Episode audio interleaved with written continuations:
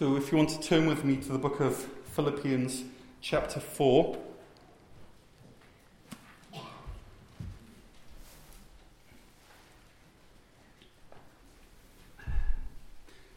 And uh, we will be l- just looking at a couple of verses today, verse 8 and verse 9.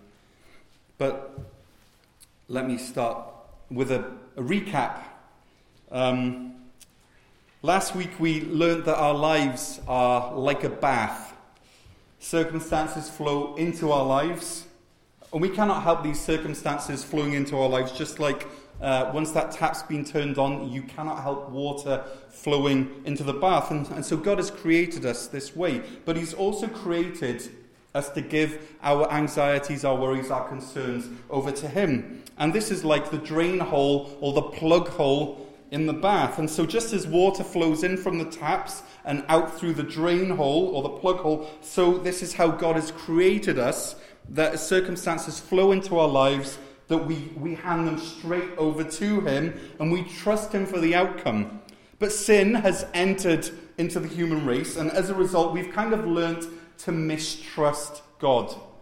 And so we find it easier to hold on to our concerns, our anxieties, our worries, than hand them over to Him. And that's kind of like the clump of hair that blocks up the drain hole. And I know that some of you have reflected back to me that that was the most disgusting um, example you've heard, which is fine, as long as you remember it. And so, our sanctification, our growth in Christ, is like learning how to unplug that drain hole, that plug hole, one hair at a time. And so, Paul explains this as as replacing anxiety with prayer. That one by one, we're handing over our anxieties and concerns over to God. It becomes a spiritual habit. And as we keep on with this habit, handing things over to God in prayer rather than holding on to them, that drain hole, that plug hole becomes unclogged and intimate communication with God can be re established as He wishes it, as He receives the concerns that we give to Him in prayer. And the good news is that after the drain hole is unclogged and we're habitually giving our concerns over to God, then we kind of move into maintenance mode. Now, I'm not talking about going into autopilot, but, um, and it's not that work is no longer needed because it is, but the more we do it, the easier it becomes. It's, it's like working out, you know, the more that you train, the easier it becomes, or learning to read. That the more you, you, you do it, the more enjoyable and easier reading becomes. Or like cleaning your farm equipment, is that the more regularly you're cleaning the mud off, the less work is needed each time. If you just leave it on there and let it cake, then over the months and years and seasons, it becomes a huge job and so we reach this place where, where God's peace acts like a hair trap over that drain hole. It stands guard, it guards our hearts and minds in Christ Jesus. And this is the life that God has for us in Jesus Christ. And so, for those of us who've submitted already to Christ's rule, we understand that through the cross, Jesus cleared the way for us to come to God. And through the Holy Spirit living inside us, we are reminded that we are declared righteous in God's eyes. And so that line of communication is open. The, the water is flowing, and the, and the hair trap of God's peace guards our hearts and minds from unwanted build-ups and unwanted blockages. And if you're a Christian, who's living in communication with God, all that you need to be doing is regularly wiping the hair from the outside of that hair trap. So that's what this week is all about. Is how do we keep that hair trap clear? Last week was about doing the hard work of unclogging the drain hole in the first place. But this week is about maintenance. And we're going to be focusing on two facets of our lives what we think about and what we do. Which, if you think about it, that's pretty much all of our lives what we think about and what we do. So let's read today's scripture Philippians chapter 4, verse 8. Philippians chapter 4, verse 8. Finally, brothers, whatever is true, whatever is honorable, whatever is just, whatever is pure, whatever is lovely, whatever is commendable, if there is any excellence, if there is anything worthy of praise, think about these things. What you have learnt and received and heard and seen in me, practice these things, and the God of peace will be with you. So he starts off by saying, Think about these things, dwell on these things, fix your mind on these things, fill your mind with these things. Once again, it's an action, it's, it's a resolution, it's, it's a, a determination. It's a choosing this and choosing not that. In fact, one, one commentator says that, that this phrase, think about these things, means to take into account carefully or to, or to calculate. So it means that there's focus here. It means that your mental faculties are engaged. In the same way that you might go into, into your shop and choose which socket wrench you are to use, in the same way you are to think upon these things. When we cross the road, we don't just wander into the middle of the road and hope for the best. We engage our intellect, our intuition, our senses, our memory. What happened last time? Is the light green? Are the cars stopping? Is it safe to cross? We hear a lot, um, or, or at least I'm hearing a lot now, about this word mindfulness. And it kind of means to be in the moment and to be aware of what's going on around you, to not just blithely saunter through life, but to be intentional. What's happening right now? To engage your five senses in, in being present in this moment. That's mindfulness. And the reason that there's this movement of mindfulness is because we live in a society that's lulling us to sleep, that's kind of hypnotizing us. Our phone screens have their mesmerizing gaze. And so our kids are having to snap us out of it by saying, Hey, daddy, dad, dad, dad. And so I think that we kind of have to practice a biblical mindfulness, an intentional dwelling on, an anchor that can root us in the here and now. So think about this. If Paul was saying what he said in Philippians 4, verse 8 and 9, to the ancient unplugged world where there was no internet, there was no Twitter, there was no international flight, there was no cloud storage, there was no Instagram, there was no, no there was no BuzzFeed, there were, there were no internet trolls, there was, there was no someone just liked your post alerts. How much more important is it that we're thinking on these things when life is 10,000 times faster and there are 10,000 other things or more things to compete with the Word of God? And, and remember that it's this act on thinking on these things that, that connects us with the peace of God that has been tasked to guard our hearts and minds in Christ Jesus.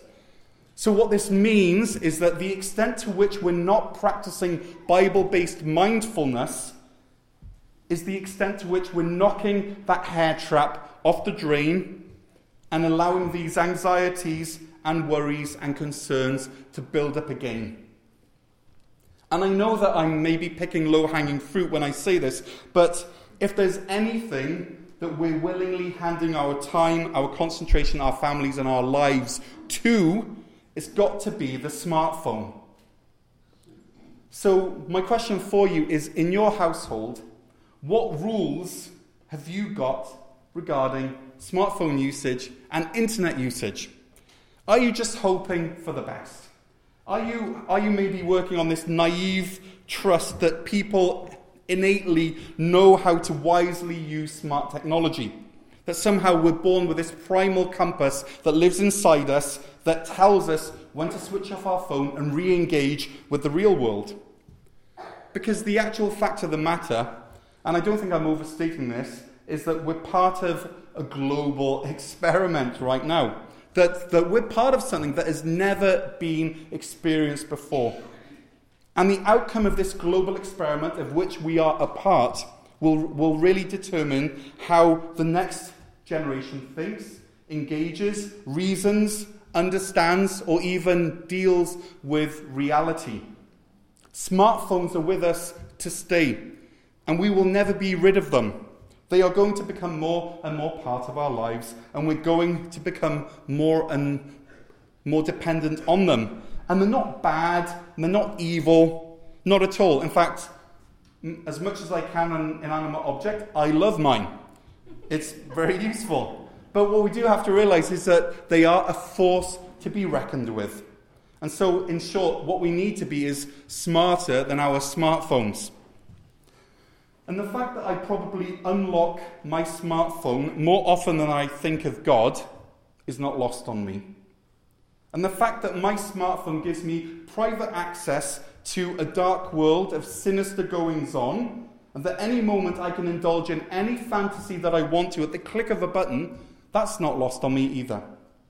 And the fact that someone's Instagram comment is more important to me sometimes than my daughter who's trying to get hold of me and my attention to explain how her day went, that's not lost on me either.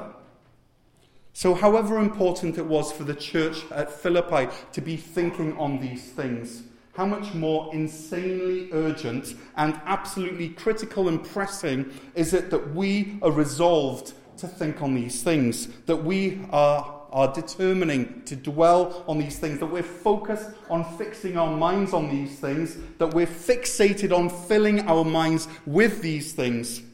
Because it's a decision, it's a determination, it's a resolution. And so the question I hope you're asking right now is what things? What things are we supposed to be thinking about? What things should be filling our minds? Should we be fixated on? Well, Paul handily lists them in verse 8. Whatever is true, whatever is honourable, whatever is just, whatever is pure, whatever is lovely, whatever is commendable, if there is any excellence, if there is anything worthy of praise. So, how does your life match up with these things? True, honourable, just, pure, lovely, commendable, excellent, worthy of praise? Is this what your day is full of on a regular basis? What about me? But if I'm to be totally honest and fair, when I hear this list of virtues, you know what I hear?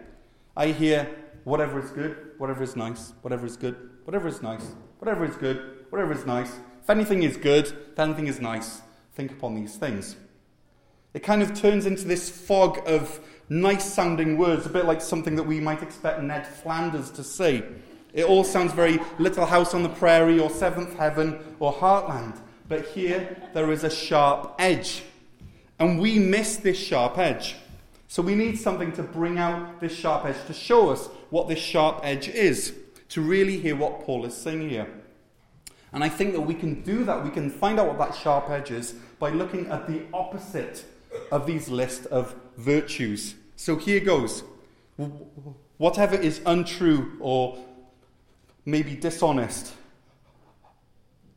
whatever is dishonorable, whatever is unjust, whatever is impure, whatever is ugly or repulsive, whatever is worthy of rebuke, whatever is maybe terrible, whatever is shameful, think about these things.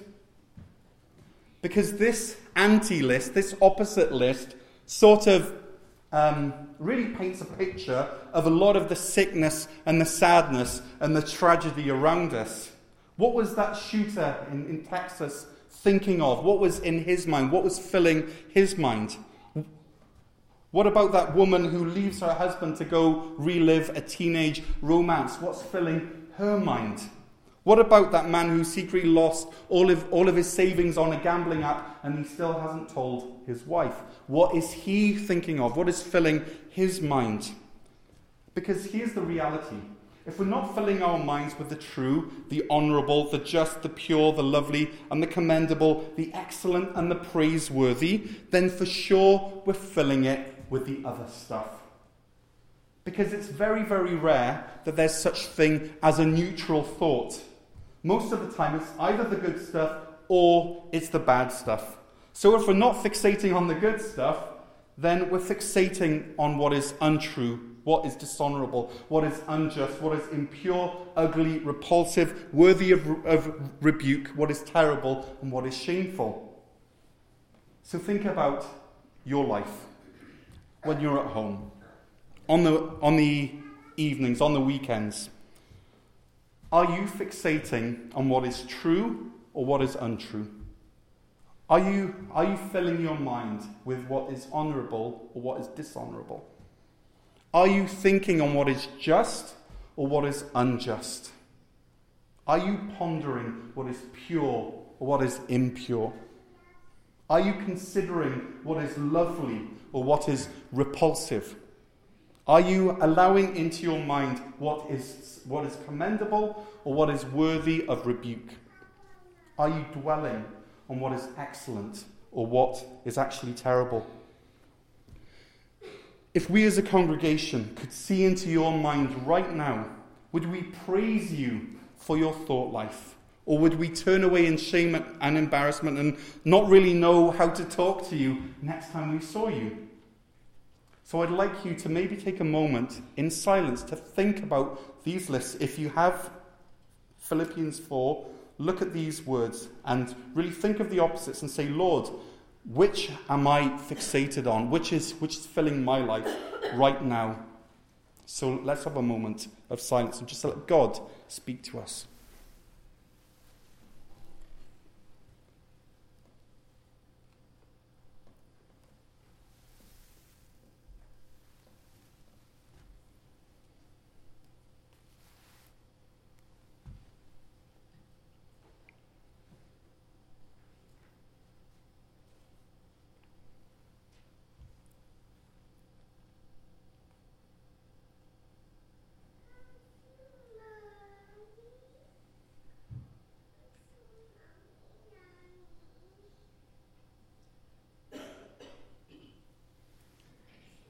So, what things are you focusing on? And unfortunately, as humans, we have a default, we have a bent, we have an inclination, which is to spend our precious hours on this earth on things that are more untrue than are true. To spend our time on earth on things which are maybe dishonorable rather than things which are, which are honorable, on things which are impure rather than things which are pure. Because as humans outside of Jesus Christ, we're broken. We are defective. We are dead, is what, is what Scripture says. Which is why the psalmist prays this prayer in Psalm 119, verse 36. Which says this Psalm 119, 36 says this Incline my heart to your testimonies and not to selfish gain. Turn my eyes away, or turn my eyes from looking at worthless things and give me life in your ways. So he realizes that, in the same way that we should realize that with no influence from the outside, with zero pressure, zero influence, we automatically go towards that which is dangerous, which is sinful, which is why the psalmist says, God, you need to incline my heart. You need to grant me the desire to to seek that which I wouldn't usually seek. You need to lead me into the scriptures instead of to selfish gain because I tend towards selfish gain. It's just who I am. You need to grab my head and you need to turn my eyes from looking at worthless things. Because our feet end up where our eyes already are. Or if we turn to 2 Corinthians chapter 11 verse 3 that says this. 2 Corinthians 11 verse 3. He says this, I am afraid that as the serpent deceived Eve by his cunning, that your thoughts will be led astray from a sincere and pure devotion to Christ. I am afraid. He says that your thoughts will be led away. He says, he's saying that an external pressure will, will come and will fool you into leaving your devotion to Jesus Christ.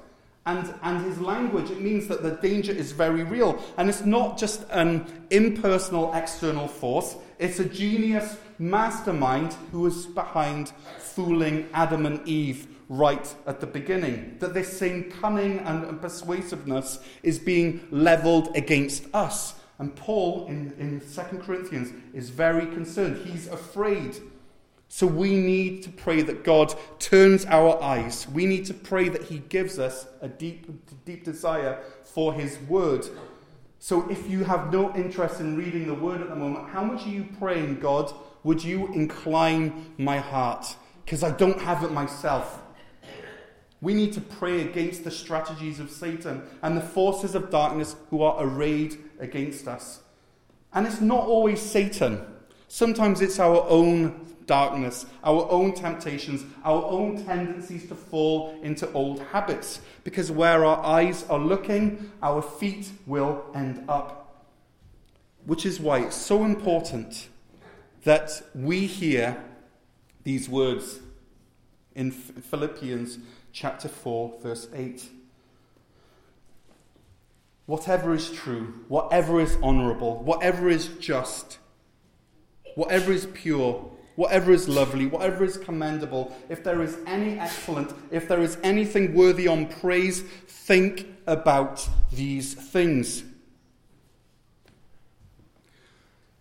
Now, this landscape that God has created for us to roam in and to move in and to enjoy and to make our own is absolutely ginormous. We have such incredible freedom. We can wander in the valley of truth. We can shimmy up the tree of honor. We can skip through the meadow of justice. We can admire the wonderful view of loveliness. We can shop in the market of commendableness. We can stay at the hotel of excellence and curl up with a good book in front of the fire. We can even go base jumping off the cliff of praiseworthiness. This is the panorama of options that God has created for us in, in, in Christ. But like Adam and Eve, we're inexplicably drawn to that one tree that God has told us to steer clear of. Which is why thinking about these things, as we read in verse 8, is not enough. Yes, that's where it starts an act of the will, it's a choice. But that's not where it ends, which is why we have to move on to verse 9 which says this What you have learnt and received and heard and seen in me, you need to practice these things, and the God of peace will be with you.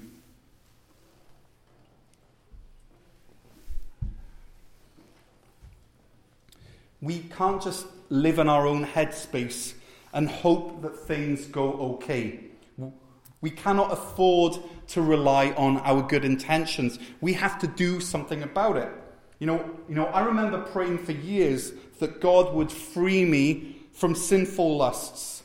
And I remember that deep conviction of sin, that, that coming to Him in repentance, and that, and that promise that, Lord, I'll never do it again. How could I ever go back into that hole after feeling this way? God, I'll never do it again because I never want to feel like this again. And yet, one month, or one week, or one day, or one hour later, there I was reneging on the promise that I'd made to God and feeling even worse the second time, third time, fourth time, fifteenth time round. And it's for this very reason that I meet every two weeks with a friend for the purpose of accountability. This is the reason why I have installed on my phone software that records every website which I go to. Because I know that left to my own devices, it will not be long before I'm lured in by the siren call of these lusts, which are calling to me, and I'm wandering down dangerous paths and sinful paths. This is the reason why it's not just about thinking on these things, but it's practicing these things. And I think that that's where many of us fall down and fail. We feel stirred in our hearts during a service and we make a commitment inside, but that's as far as it goes. We live lives of never ending New Year's resolutions. This time it's going to be different. And then we carry on exactly as we were, still listening to that same music, still watching those shows, still nursing that grudge, still, still giving ourselves full and hindered access into the internet, still spending unchecked time with people who do nothing but drag us down. But Paul says, What you have received and heard and learned and seen in me, practice these things. And so, what Paul is saying here is simple. He's saying that there is a clear link between true faith and actually doing something. Which is why James says this. James says, in James 2:18. But someone will say, "You have faith and I have works. Show me your faith apart from your works, and I will show you show you my faith through my works." Or what about Paul's letter yeah, to Titus? If you can find that, it's, it's worth looking at because this is one of these verses that if you can memorize, you've got the whole of the gospel in your hand. So, Titus chapter 3, verse 3 says this, and he starts by, by showing or painting a picture of where we were pre Christ. And for some of us here, that's where you are now. This is, this is a description of your life. Verse, Titus 3, verse 3 For we ourselves were once foolish, disobedient led astray, slaves to various passions and pleasures, passing our days in malice and envy, hated by others, and hating one another. What an ugly picture. But then Paul moves on to the change and the difference that Jesus makes in our lives. Verse 4 But when the goodness and loving kindness of our God, of God our Saviour, appeared, he saved us, not because of works done by us in righteousness, but according to his own mercy, by the washing of regeneration and renewal of the Holy Spirit, whom he poured out on us richly through Jesus Christ our Saviour. Verse 7 so that being justified by his grace, we might become heirs according to the hope of eternal life. In these verses, there is a tidal wave of truth that if you stand in front of it and allow it to wash it over you, you will be knocked on your butt. It's just incredible. So if you're a Christian who has maybe um, lost the sharp edge of what Christ has done for you and won for you and achieved for you, or if you're not a Christian who wants to know what happens when someone gets saved, then read Titus chapter 3, verse 4 through 7. This is it. It's, it's incredible. But then he goes on in verse 8. The saying is trustworthy, and I want you to insist on these things so that those who have believed in God may be careful to devote themselves to good works. So, after this great expose of theological truth, Paul gets serious and emphatic. He says, number one, this saying is trustworthy. And number two, I want you to insist on these things. Why does he say these things? So that those who believe in God may be careful or intentional or deliberate or purposeful to devote themselves, which means to place higher than anything else themselves to what? Is it, is it God? Is it church? Is it singing hymns? Is it kneeling at the altar? Is it really repenting this time and really getting right with God and finally meaning it? No. He says to good works. Works. Which is kind of like Paul taking out a huge ad in the Ottawa Citizen that spans two whole pages and it says, Do good works. Why? He even explains why. Verse 8 These things are excellent and profitable for people.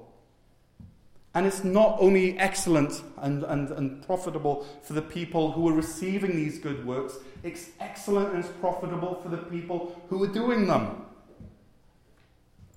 So, what this is saying, and the point which I'm trying to make, is that your joy in life sinks or swims on what, first of all, you choose to think, and secondly, what you choose to actually do. That there is a joy filled life, and there is an anxiety filled life that God has for you. There is this life of rejoicing in the Lord in Philippians 4, verse 4. That there is this life of rejoicing in, in Him. There is this life that shows its reasonableness and gentleness to everyone, verse 5. There is this, this, this life that Jesus has for you that refuses to let anxieties fester and is turning them into prayer. This is the person who's keeping that drain hole clear of hair because this is the person who's given the right and the permission to the peace of God to set up a perimeter around their heart and mind. This is the person who's regularly keeping that hair trap clear by scooping up and throwing away the small bit, bits of hair and junk that's maybe gathered there over the past hour, day, or week. But how does this cleaning take place? by refusing to think on whatever is a lie, whatever is dishonorable, whatever is unjust, whatever is impure or repulsive or worthy of rebuke or terrible or shameful, and instead choosing to think on whatever is true, whatever is commendable, whatever is honorable, just, pure, lovely, commendable, excellent, and worthy of praise. And it's this life that's keeping that hair trap clear that's actually doing something about it. Which leads us to a final, final conditional promise of verse 9. And the God of peace will be with you. It's a conditional promise. It's not for everyone, it's for people who live out verse 8 and verse 9a. And, and so the good news is that if you're struggling with your conscience here today, if there's a sin in your life that you know is there and that you're wrestling with, if you're feeling this heaviness and this weight of this sin, then this is a sign of God's grace. That God is not done with you yet. That He's still knocking on the door, He's still waiting for you to invite Him in so that He can clean house. It's when the knocking stops that we have to be concerned. It's when that sin that used to bother us no longer bothers us that we have to be afraid. It's when we cannot hear that knocking as much as we used to that maybe we need to turn down the noise in our lives and we need to get along with God in honesty and in vulnerability and allow Him to get us back on track with living lives that are about thinking the right things and doing the right things. So I know that for some of us here, things have, things have to change. Maybe you have to, to make a decision that you actually work out to spend more time with the Lord. Maybe you, you need to stop watching that show that you enjoy so much but keeps taking you to a dark and a sinful place. Maybe there are habits that you have to stop. Maybe you have to be courageous and open up to someone and confess your sin in an open way.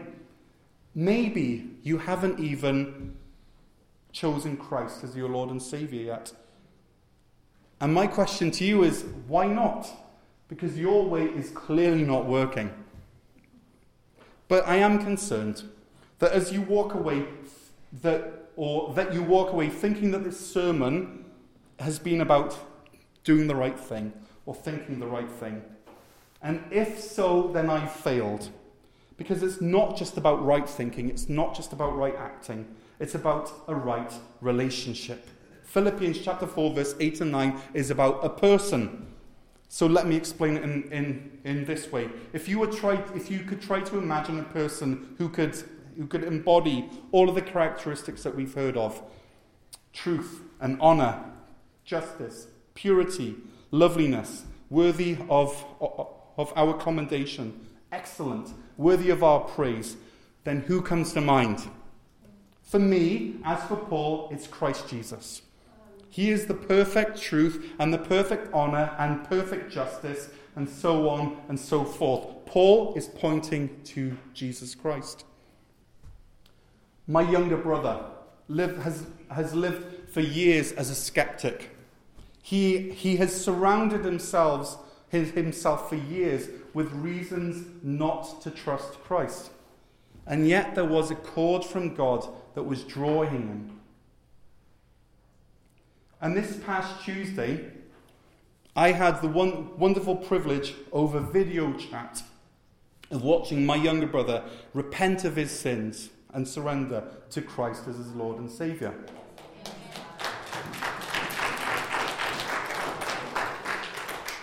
And the thing is, is that he's still a skeptic.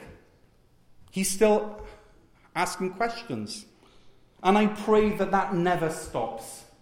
I pray that he brings that level of thinking and analysis into his relationship with Christ. He's still the same, but everything has changed. Because now he's no longer asking questions to a dark and lonely universe, to a God that may or may not exist. He's asking questions with the Holy Spirit inside of him, who will guide him into all truth. And the same can be true of you today. My brother is now living a life of faith seeking understanding. And here's the thing is that if, my, if God can bring my brother, my skeptical, cynical brother, who had rejected Jesus and rejected faith to faith, then for sure he can do the same for you. Absolutely, he can. So, when your life is spent thinking about Jesus and practicing what you've learned from him and those who follow him, then you know that the God of peace is with you. Verse 9. And note that it's not only the peace of God of verse 7, but it's the God of peace of verse 9. Not only is the peace of God um, guarding your heart and mind in Christ Jesus, but the God of peace is with you in the person of Jesus Christ, who is Emmanuel, who is, who is God with us. Remember, the Lord is at hand. So, this week in our grow groups, we're going to be talking this through, working it through, wrestling through it as we do every week. And we will be asking questions like this What kind of rules should we have in our homes regarding social media usage of the internet? Why is it so much easier to think on things which are bad than things which are good? Why are we drawn in that way? How is the modern idea, at least it's modern to me, how is the modern idea of mindfulness similar to or maybe different from Paul's command to think upon these things?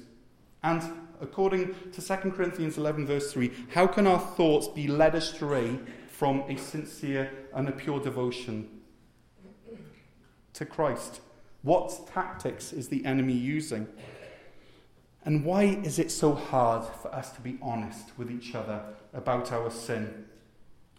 And then the final sample question, which you'll hear here today, is why does Paul start verse 8 with the peace of God? And why does he end verse 8 with the God of peace? What's the similarity between the God of peace and the peace of God? And maybe what is the difference?